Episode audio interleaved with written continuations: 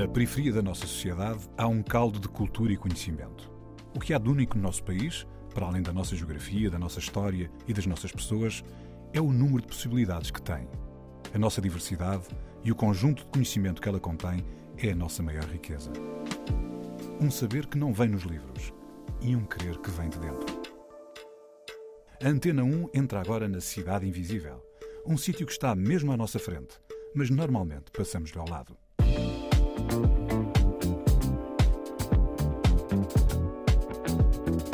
Nós saímos de casa porque temos que sair, temos que migrar. Somos um povo de imigração. Temos mais cabo-verdianos fora do que dentro. Mas depois Ficamos- bate, mas depois bate, não é? Bate Exato, saudade. exato. Queremos voltar para casa. A Cidade Invisível é a Chá da Mato, na cidade da Praia, em Cabo Verde. E foi lá que Fredilson Melo, na altura um miúdo de 15 anos, começou a fazer experiências científicas. Ele queria ver o DNA das cebolas. Agora, mais de 10 anos depois, é estudante de doutoramento em Bioquímica e ajuda a traduzir a ciência para a linguagem do dia a dia.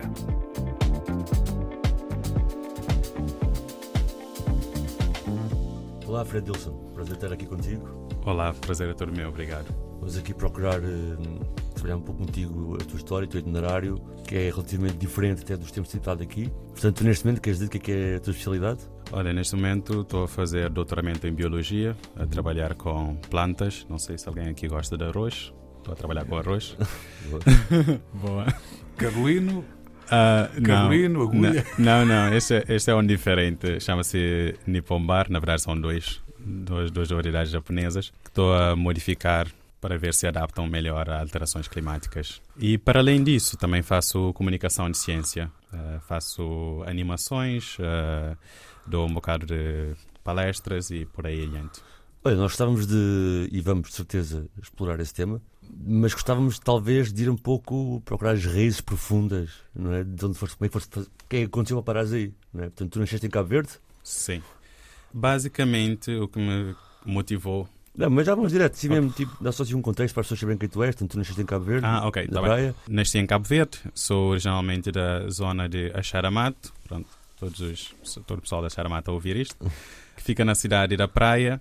Fiz lá todos os meus estudos, eh, fiz a primária, o liceu, e depois, quando terminei o liceu, eh, consegui vir para Portugal com uma bolsa e um tio meu, por sorte, conseguiu pagar-me o bilhete de avião e vim para cá fazer a licenciatura em Bioquímica. Que a minha mãe perguntou o que é que eu vou fazer com Bioquímica.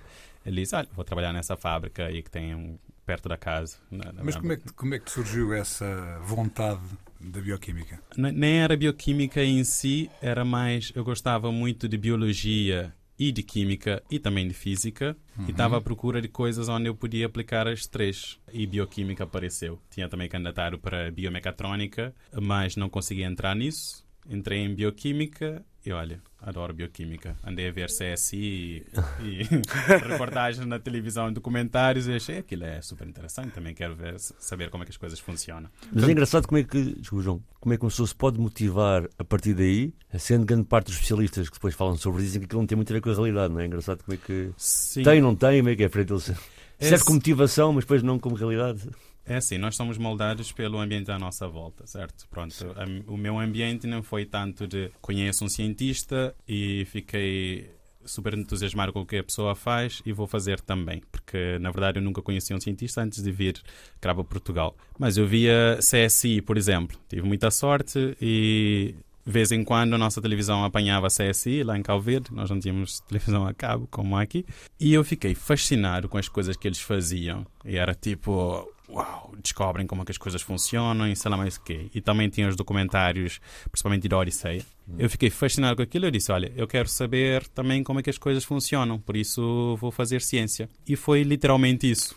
Não foi, olha, tem uma pessoa que eu conhecia que é espetacular a fazer ciência. Não foi, eu quero fazer isso que eles fazem. Depois descobri, só mais tarde descobri que aquilo eram cientistas, né? Porque nunca dizem, olha, nós somos cientistas. E a partir daí foi, eu vou fazendo isso.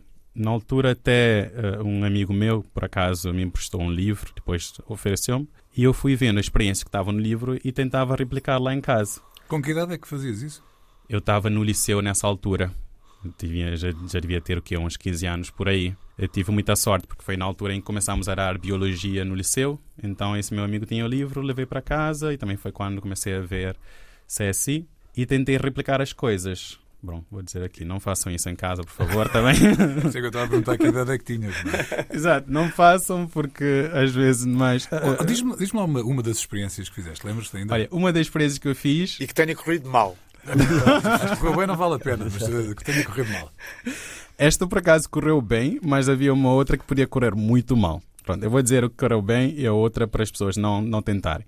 Que é extrair DNA de cebola. Pronto, essa é uma experiência regular que, pelo que eu sei, faz-se aqui. E conseguiste? Na... Consegui. Aquilo é relativamente fácil. E é muito, Usa... é, e é muito giro, não é? Depois Sim. aquela, aquela coisa gelatinosa branca exato, que fica à volta Exato. do sim. E eu, pronto, não, não consigo ver a estrutura do DNA, mas olha, eu na, na altura ainda estava a ver os livros, já havia a duplex DNA, mas tirar aquilo e ver, eu consegui. Depois, mas, mas olha uma coisa, aquilo é uma coisa assim, uns filamentos gelatinosos, uhum, certo? Sim. Tu tiveste que acreditar que era DNA, porque tu viste DNA, mas não o viste. Não, vi, não é possível ver o DNA a olho. Exato, a olho... exato. Olha, uma boa parte, uma boa parte da, da experiência no laboratório isso é muito controverso, mas é a base, um bocado a base da fé. É claro que nós sabemos que as coisas funcionam porque já foi feito antes e nós sabemos que aquilo que nós virmos, nós estamos a comprovar aquilo que já se fez antes. Mas, por exemplo, trabalhar com DNA, aquilo é microscópico, não se consegue, não se consegue ver. A pessoa tem que acreditar que aquilo está lá. E é só esse, essa coisa viscosa que está lá e nós pensamos, olha, isso tem que ser DNA, mas podia ser qualquer outra coisa, na é verdade. podia ser só contaminações.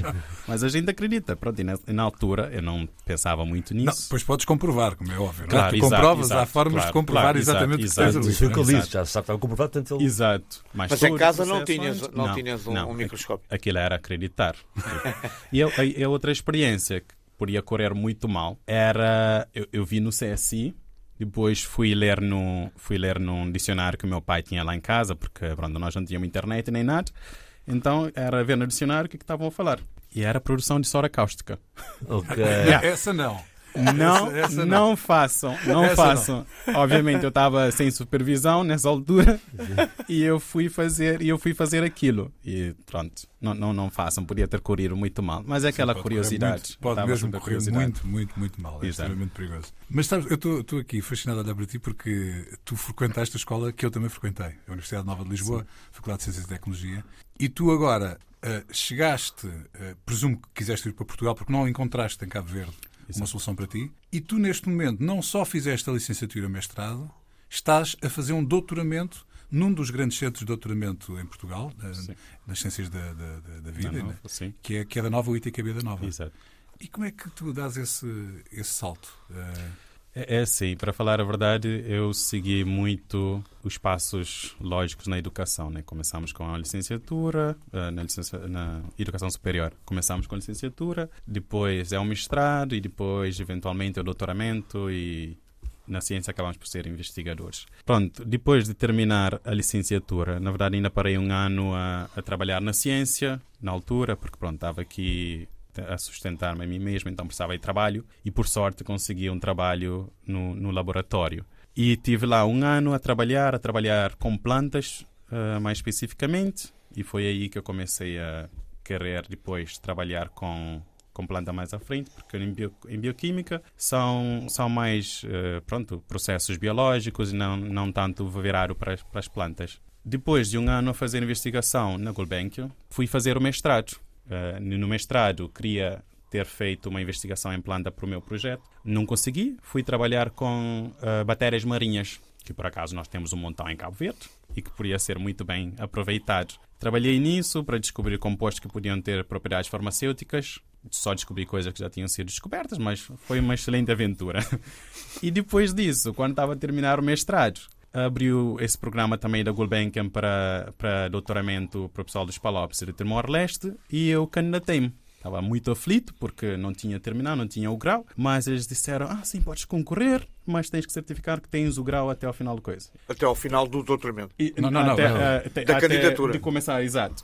Aí, na altura, por acaso estava a trabalhar num restaurante e disse à minha chefe: Eu tenho mesmo que terminar aqui o mestrado para poder conseguir essa bolsa de doutoramento. E disse e pedi-lhe se eu podia ficar em casa. E pronto. Ela foi super compreensiva, deixou-me ficar em casa. E muito bom porque na altura também eu tive que trabalhar e pagar o meu mestrado. Sim. e ela me deixou e eu consegui.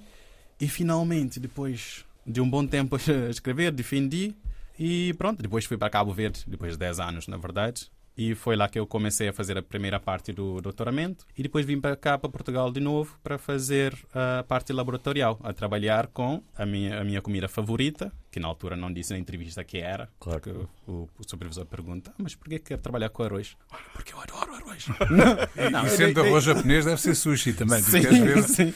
Eu, não, eu, dei uma, eu dei uma explicação, muito, uma justificação muito científica. Olha, porque eu quero eh, conhecer esse processo. E pronto, e foi assim que eu cheguei Olha, aqui. tu, tu ainda há pouco disseste, pronto, consegui, Sim. acabei o mestrado e comecei o meu doutoramento. E esse sentimento ia ser um sentimento de está tudo feito, não é? Eu consegui. Mas tu deste o passo em frente, não é? Sim. E é disso que vamos falar daqui a pouco. Curiosamente, a primeira escolha musical eh, que tu fizeste para hoje era da, é da Elida Almeida, Nta Consegui. Eu não sei se é sobre conseguir fazer um mestrado, mas é sobre conseguir alguma coisa. Porquê é É escolheste esta, esta música? Boa, boa questão. Para ser verdade, é, foi o que me veio logo à cabeça, porque eu, eu ouço muito as músicas da Ela Almeida.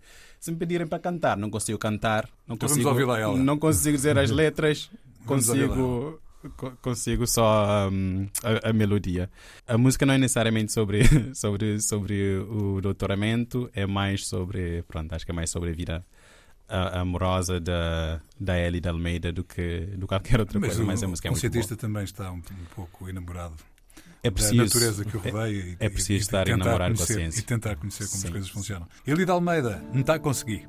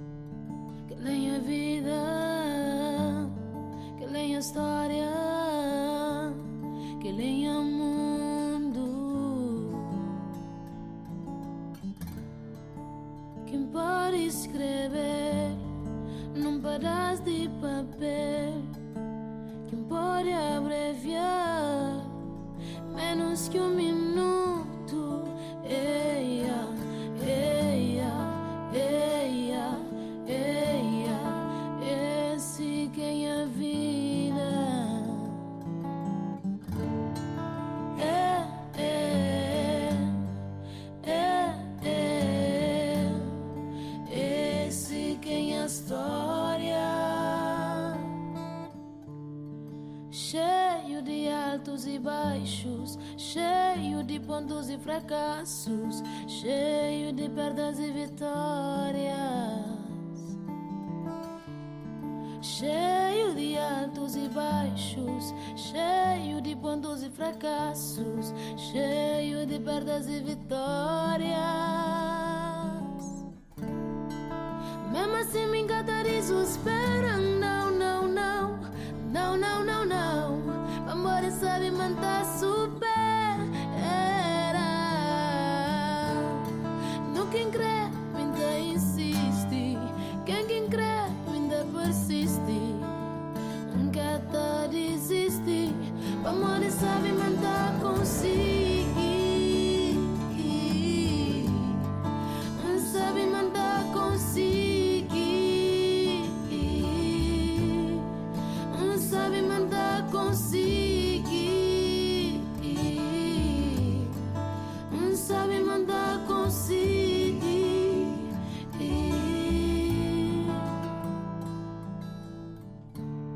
Que lenha a vida, que lenha a história, pequenote, que te leva num paraço papel. doce, ora amargos, ora direto, ora mareado. É a prayer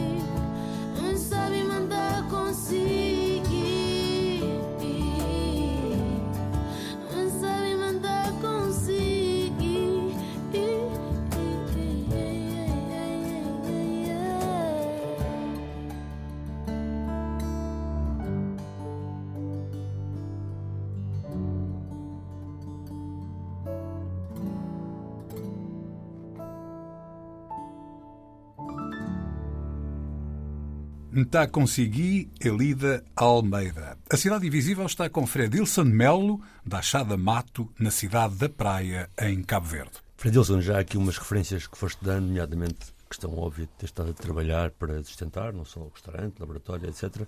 Ah, Mas, em geral, temos noção que a vida de bolseiro não é fácil, especialmente quem vem de Cabo Verde, por começar dificuldades burocráticas, depois há a questão também da integração. Como é que tu te sentiste? Fui na altura miúdo, vi sozinho, chegar à Faculdade de Ciências, desceste fora, queres contar um bocado sobre isso? Sim, fo- foi um choque. No início, eu, eu me lembro que a primeira coisa que me, che- me chocou quando cheguei cá em Portugal foram os prédios. Muitos, muitos prédios. É, porque lá em casa, nós, lá em Cabo Verde, nós não temos muito muitos prédios. Até hoje. Eu vim para Portugal em 2008 e mesmo hoje não temos prédios tão altos como há aqui em Portugal. Eu fiquei- Foi a primeira vez que saíste foi a primeira vez de que saí. de Cabo Verde. Exato, foi a primeira vez que saí de Cabo Verde e o impacto foi uh, incrível. Para além disso. Mas já eh, tinhas visto na televisão, Ah, sim. CSI, etc. Sim, sim, eu tinha visto na televisão e já vinha. E, e já, Cidades com muitos arranha-céus. É. já, já vinha com muitas. Já vinha com muitas expectativas, com muitas ideias formadas também, porque nós, pronto, vemos as coisas na televisão e pensamos, ok, se nós formos a esse lugar, as coisas vão ser exatamente como a gente imagina, só que não é, né? Pois não. Ah, uma das coisas que nós ah, praticamente não temos em Cabo Verde, existem alguns lugares que são um bocadinho mais frios que, que outros, é a questão da, da, da estação de- do, do inverno. Nós não temos inverno, em Cabo Verde temos verão e depois verão com chuva.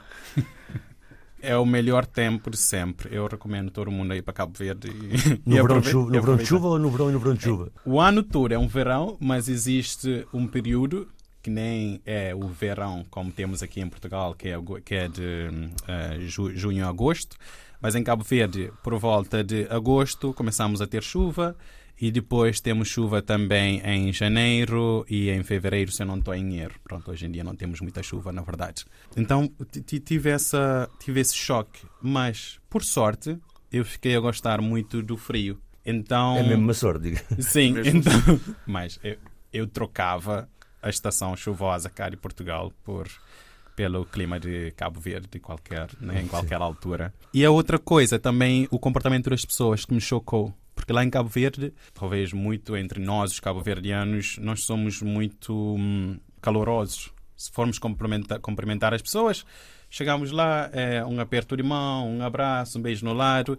Aqui não, as pessoas não têm esse hábito de cumprimentar. Mesmo para arranjar amizade e ir à casa das pessoas. Lá em Cabo Verde, chegas à casa da pessoa a qualquer hora, jantas, vão te obrigar a comer. Ah, chegas, ah, chega para o almoço. Ah, não, não, já comi. Chega, senta e come. Aqui é raro as pessoas convidarem os outros para ir na, na casa delas. Eu também achei isso muito esquisito. Então, por um lado, eu tive muita sorte porque eu tinha um tio cá e foi com quem eu fiquei durante o primeiro ano. Mas no segundo ano, por sorte, também eu consegui ir viver sozinho porque eu estava em Cacém e ia para a escola do outro lado Sim. do Rio e tinha que apanhar transporte. eu não eu não estava habituado com apanhar muitos transportes lá em Cabo É Verde. uma hora e meia. Seria uma hora e meia de transporte, no mínimo. muito, muito tempo. E levantar às 5 da manhã para preparar para ir para o outro lado, com chuva, com frio. Foi um choque, mas pronto. Já estou cá há um bom tempo, fui me adaptando e agora já estou mais ou menos, diria, uh, por dentro da realidade portuguesa e não é assim tão chocante. Pronto, volta e meia surge alguma coisa que é. Bastante bem integrado? Sim, eu acho que eu estou muito bem integrado. Uh, por um lado, eu também sou uma pessoa muito flexível. Então, chegando num lugar, eu dou-me com as pessoas e dou-me com, com o ambiente à volta. Então, não tenho tanto uhum. esse problema. Mas, pronto, no início, por exemplo, eu demorei muito tempo para terminar, para terminar a licenciatura. Foi, eu cheguei cá, a licenciatura era para ser feita em três anos, fiz a licenciatura em cinco anos. E isso é extremamente importante, porque eu podia ter desistido nessa altura. Eu, não, eu, eu vim para cá com sorte, tinha uma bolsa, mas depois é uma bolsa muito pequena e a minha família não me podia mandar dinheiro porque não tem dinheiro. Eu é que numa determinada altura já, já conseguia enviar dinheiro para casa. Então estava numa situação muito difícil e eu podia ter desistido. Numa altura consegui começar a trabalhar. Trabalhei numa quinta, depois fui trabalhar uh, num restaurante na praia e estava a ganhar tanto dinheiro estava a ganhar mais dinheiro do que, do que o meu pai, que é a pessoa que eu via mais por essa parte. E eu estava a pensar, ok, se calhar eu devia desistir da escola, trabalhar e enviar dinheiro para a minha mãe, porque fazia muito mais sentido. Mas por sorte eu não desisti, mas há muitas pessoas que, que desistem. Ainda há pouco tempo, na verdade coisa de dois anos, estava a ler um relatório das pessoas que vêm de Paló para fazer, para fazer uh, a universidade e depois acabam por desistir. E, e, existe uma taxa muito grande exatamente por causa dessa dificuldade. Uh, a maneira como nós somos ensinados na escola, no liceu, é diferente daqui. A maneira como nós somos avaliados, a maneira como nós temos que lidar com as coisas é completamente diferente. Então, há, há todo esse peso para as pessoas que vêm cá fazer, um, que vêm cá fazer estudos superiores. Olha, e a nível de mais social, de interações. Como é que tu reagiste, por exemplo, acho que de algum modo deve ser observado, principalmente com esses percursos do Cacém até a margem sul, hum. que a metrópole é relativamente diversa. Yeah. Mas quando chegas à faculdade ela não é muito diversa. Pois. Muitas vezes tens mais alunos até africanos uhum. que são bolseiros do que daqui, não é? E que é muito. Uhum. O que, é, que, é que tu pensas sobre isso? Como é que reagiste perante isso? Sim, uma das coisas que também eu fiquei chocado e até hoje tento entender, uh, infelizmente não ativamente, é a quantidade de pessoas, uh, principalmente pessoas negras, que nem eu, que nasceram cá e que, no entanto, não vão para não vão para a faculdade ou então não vão para cursos de para cursos de, hum, de ciência. Uhum. Né?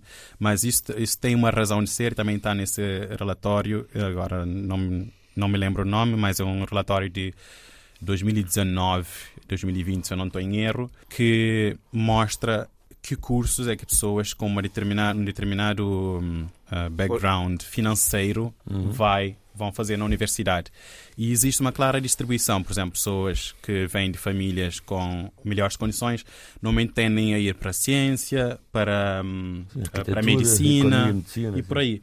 Enquanto que as pessoas que vêm de, com, com um background uh, menos favorável financeiramente vão para cursos de uh, enfermeiros, vão para cursos de ensino e hum. por aí adiante. Essa prestação, distinção. de ajuda, de algum modo, é engraçado. Eu achei, eu achei essa, essa, essa analogia espetacular, porque temos um lado médico e depois, por outro lado, temos enfermeiro. Vê-se vê -se essa distinção. Por um lado, faz sentido, né? Porque nós não temos aquele incentivo, é que nem no meu caso, eu, por acaso, tive a sorte de a minha família nunca me questionar no sentido de dizer ah não devias fazer isso quando eu decidi vir fazer a uh, bioquímica se calhar devia ter um bocadinho mais de devia ter tido um bocadinho mais de juízo na altura e pensar olha faz uma coisa que dá dinheiro porque investigação não dá dinheiro. Sim mas agora estás a fazer um doutoramento sim, não é, não é mas, para qualquer um também não é? pois pronto infelizmente continua a ser uma coisa muito precária. Uh, o, o, o, a investigação aqui em Portugal é precária. Mas, mas estás, mas estás no caminho. Sim. Olha, a Desculpa, eu devaguei um bocadinho. A tua, a tua segunda escolha foi um dos uhum. nomes, grandes, grandes nomes da música cabo-verdiana e também Sim, mundial. Sim. E, e, que é a Cesária Évora com a Saudade. Sim. E nem, nem sequer preciso perguntar porquê. Sim, uh, para já a Cesária é uma, é uma grande cantora e a parte da saudade tem a ver com a realidade de, de Cabo Verde em si, a própria história. Nós saímos de casa porque temos que sair, temos que migrar, somos um povo de imigração, temos mais cabo-verdianos fora do que dentro. E. hum, Mas depois Ficamos- bate. Mas depois bate, não é? Bate Exato, saudade. exato. Queremos voltar para casa. Cesária Évora, a grande Cesária Évora. Saudade.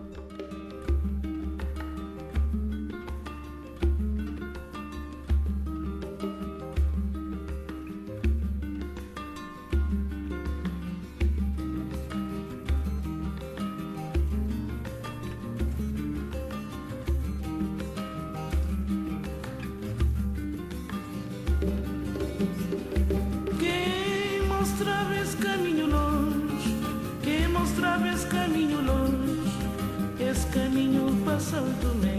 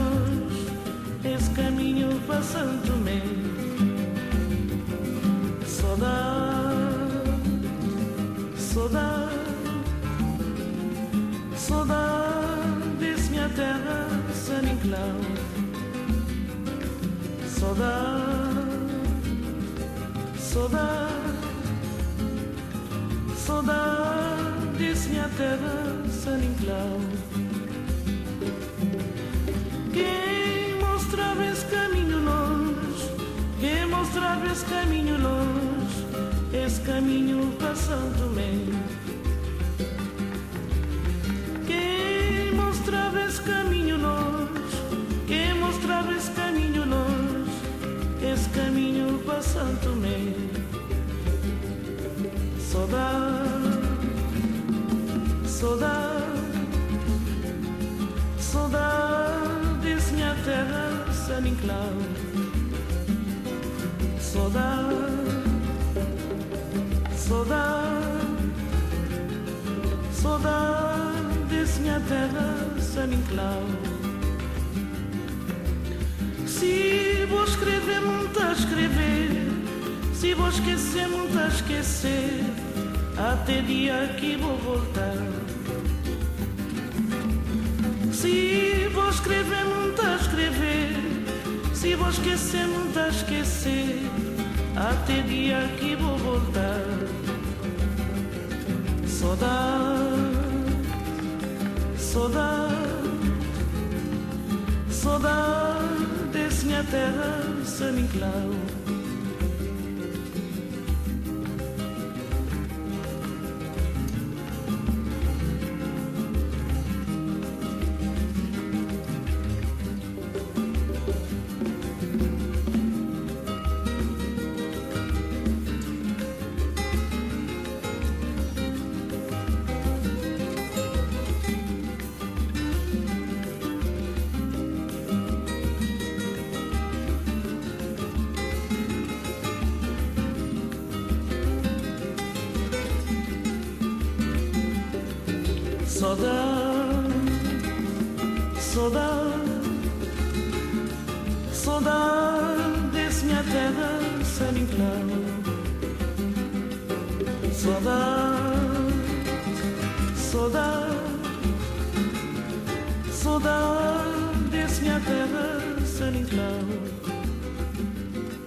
Saudade, saudade, saudade minha terra.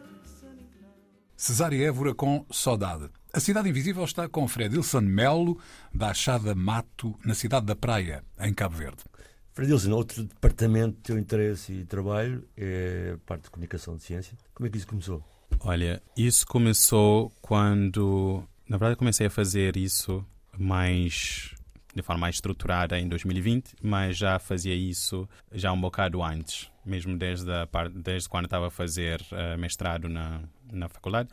Eh, andava em ações de promoção de ciência, sejam eh, seminários, sejam exposições na universidade e por aí além. Só que em 2020 eu estava a trabalhar num projeto para eh, fornecer informações mais fidedignas a pessoas no, nos PALOP. Estava a trabalhar com a Gulbenkian e um bando de outros, de outros institutos de investigação cá em Portugal, em colaboração com o governo de Cabo Verde e o governo de Angola. e fiz um vídeo de animação para explicar como é que se espalha coronavírus e quais são os sintomas. E aquilo, de certa forma, viralizou. Foi passado na televisão nacional durante várias semanas, as pessoas adoraram. E eu disse: Olha, Foste tu vou- fizeste a animação. sim, fui eu. Não sabia fazer animação. Fizeste a animação eh, usando algum software? PowerPoint. PowerPoint. Em PowerPoint. Até, até, hoje, trabalho. até hoje faço animações e ilustrações usando PowerPoint. Mas esta parte eu estou muito melhor. Quando eu comecei aquilo estava muito mal. Hoje em dia eu olho para aquilo e meu Deus, eu fiz aquilo. Mas então, a partir daí eu decidi, olha, vou fazer e vou fazer em crioulo. Porque normalmente não há coisas em crioulo. Ou melhor, não há coisas na, eh, do que toca a ciência em língua nativa Uhum. porque as coisas normalmente estão, estão em inglês, que é a língua franca da ciência. Então eu comecei a fazer aquelas animações e vi que as pessoas estavam a gostar, eu também estava a gostar muito, e decidi, olha, vou, vou continuar a fazer essas animações. Eh, pronto, até hoje ainda só fiz seis episódios, porque entretanto com o doutoramento fica complicado. E para além disso, criei um podcast para falar sobre plantas, que é o que eu tenho melhor conhecimento, também em português, para não ser uma coisa em inglês e assim ter mais pessoas dos Palopes e outros países que falam ah, português a, a serem a serem informados. E hum, para além disso também vou, vou participando em, em conferências, a dar palestras e coisas do género, sempre no intuito de espalhar o conhecimento. Olha, e porque fica aqui registado e para quem nos ouve poder ouvir, qual é o nome do podcast? Ensinando. Ok, É uma- Fica aqui registado. isso. Como é que se escreve? É I-N-X-I-N-A-N-D-O. A mistura de português com. E estas animações estão disponíveis no YouTube, certo? Sim, estão disponíveis no YouTube e principalmente no Facebook, que é onde as pessoas de Cabo Verde Ok. passam mais tempo. Olha, e diz-me, achas que a questão da pandemia do Covid foi, dentre muitas coisas más, uma oportunidade para dar atenção à comunicação da ciência? Ah, definitivamente. Porque uma das coisas que acontece, por exemplo, principalmente entre os investigadores, é que nós não somos muito bons comunicadores. Para além disso, também não temos tempo para estar tempo para estar a comunicar. Temos sempre muito trabalho para fazer no laboratório e acabamos por não informar o público. E depois existe, acaba por criar essa, esse fosso entre a sociedade em geral e os investigadores, e isso leva a mal-entendidos, como, por exemplo, os eh, alimentos geneticamente modificados, que podem estar a salvar milhões de pessoas de fome, mas não são adotadas porque as pessoas têm medo, porque eh, ou estão mal informadas, ou porque, sei lá, viram alguma coisa de, de ficção científica na, na televisão e formaram opinião a partir daí. Com o advento da, da, da pandemia, infelizmente, as pessoas tiveram a opinião de falar mais, principalmente os peritos, de informar as pessoas como é que as coisas funcionam, porque é que as coisas são da maneira que são e criar essa relação mais de proximidade e os cientistas não serem tidos como uma espécie diferente, porque infelizmente temos essa mania de falar de forma que as pessoas, as pessoas que estão fora da área não entendem, mesmo entre os cientistas não se entendem. Então foi uma excelente oportunidade. Eu espero que isto agora continue daqui para frente. Então tu começaste, na verdade, com o coronavírus. Mas mais alguns exemplos de outros eh, vírus ou que tenha estado... Sim, sim. Uh, para além do coronavírus, também já fiz um episódio sobre, hum, sobre o paludismo, a malária, porque é um tema muito importante, não só lá em Cabo Verde, felizmente estamos a combater muito bem a malária, mas também isso é importante para o continente, porque a maior parte das mortes que acontecem, 98% das mortes que acontecem, acontecem no continente. E uma das principais vítimas eh, são crianças com menos de 5 anos. Então, é Quando um no continente, para quem está a ouvir, continente no africano. continente africano, sim. Portanto, é um tema extremamente importante. E ainda é, a estatística ainda é que a, a- causa principal ainda é a malária? Não, a, a causa principal de, de mortes é a causa principal é a tuberculose. A tuberculose antes da antes da pandemia da COVID-19 era a principal causa. Só Ok. foi passado pela Pelo- COVID. pelo Mesmo Covid. assim, já já matou 10 milhões de pessoas em 2021 ou 2020, se eu não estou em erro. A tua terceira escolha musical foi Hilário Silva com Voltar para Casa. Sim. Olha, vi, ainda, ainda, ainda ouvi há pouco. Isso começa a parecer que está tudo relacionado. Estou com saudade e depois quero voltar para casa. E, de, de facto, queria mesmo poder voltar para casa, que já não vejo a a minha família há- há um bocado voltar a casa, voltar para casa ou ir lá e depois voltar para cá? Olha, Onde, é queria... que é, onde é que é casa? Boa. Já, volto- já, já respondes, vamos ouvir. Voltar para casa, Hilário Silva.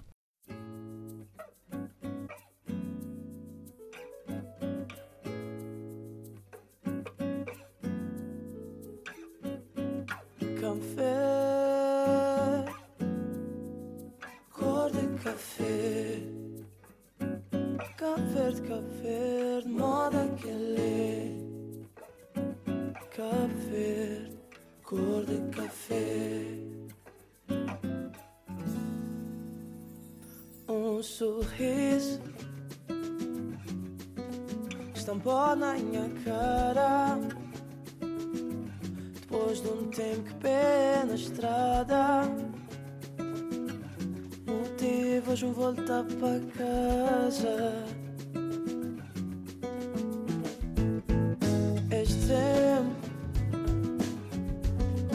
Embata retorna. Mano, é tudo gente que tem sorte de encontrar. Quem que está lá te espera? Um juntar Cafuné depois não volta a pé Um senhor contava a correr Então mostrou Cabo Verde Moda que ele Cabo Verde Cor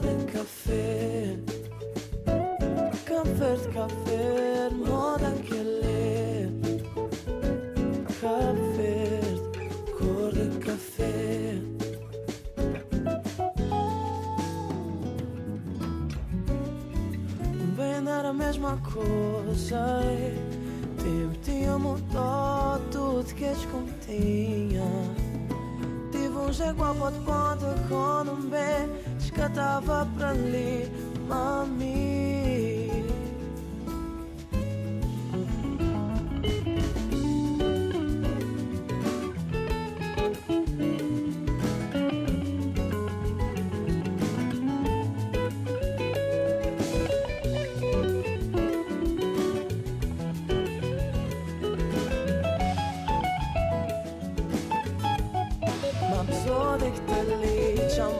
знам зод Ке памка си ти ми со Но да уно Но да уно Зодек да личам маханам зод Ке памка си ти ми со Но да уно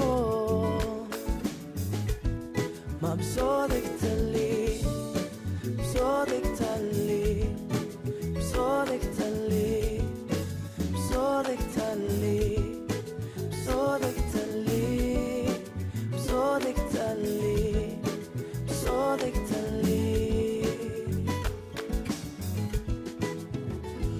Hoje um sorriso e um lágrima escorre-me na cara.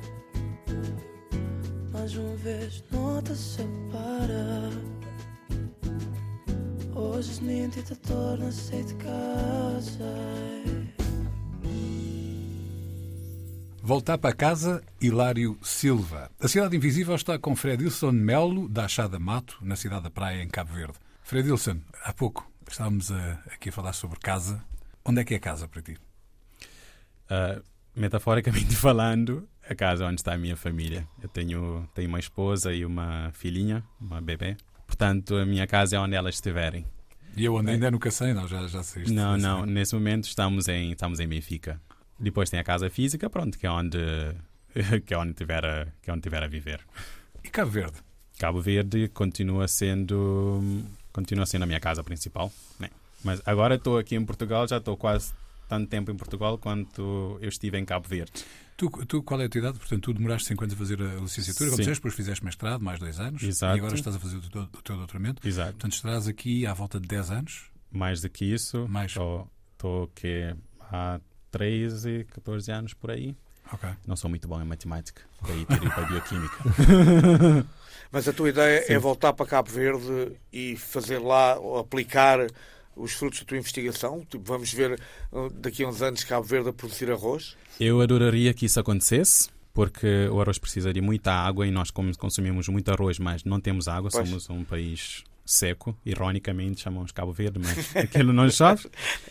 Ah, nesse momento eu estou mais focado em comunicação de ciência. Eu gostei muito da- do tempo que eu passei a fazer investigação e vou continuar a promover a investigação, mas o que eu quero fazer agora é mais a comunicação, porque eu acho que como temos essa falha, digamos assim, na comunicação de- do que os cientistas andam a fazer, que os investigadores andam a fazer, para as pessoas poderem adotar as inovações que são desenvolvidas no laboratório. Por exemplo, estava a dar o exemplo dos alimentos geneticamente modificados que podiam estar a colmatar a fome agora. 800 mi- milhões de pessoas estão a passar fome nesse momento e não passamos uma resolução para que esses alimentos sejam disponibilizados para o público por causa da Das percepções erradas. é? Exato.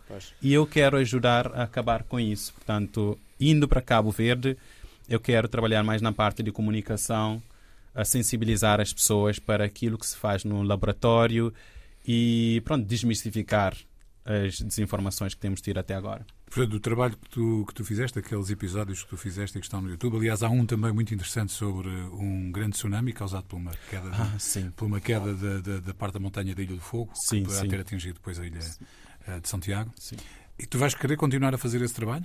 Sim, definitivamente. Esse é um dos principais pontos de comunicação que eu, que eu tenho, que eu acho que é extremamente importante, principalmente na ciência. Mostrar as coisas de forma dinâmica é muito importante para as pessoas perceberem. Estávamos há pouco a falar de DNA. As pessoas pensam em DNA, mas. Ok, não sabemos o que é aquilo. Ah, é uma dupla hélice e tal. Mas se mostrarmos às pessoas, fica muito mais fácil de se entender. E é por isso que eu faço animação, porque as pessoas veem, veem como as coisas funcionam e têm uma ideia melhor, têm um entendimento melhor. E normalmente, quando as pessoas veem e também ouvem, principalmente na, na sua língua, as pessoas se importam mais com aquilo que se está a fazer.